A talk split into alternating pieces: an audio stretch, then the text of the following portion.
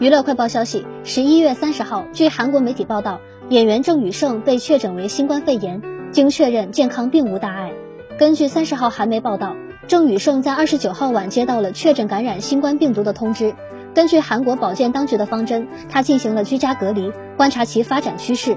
此前十一月二十六号的韩国青龙奖颁奖礼，郑宇盛还与李正宰同台颁奖。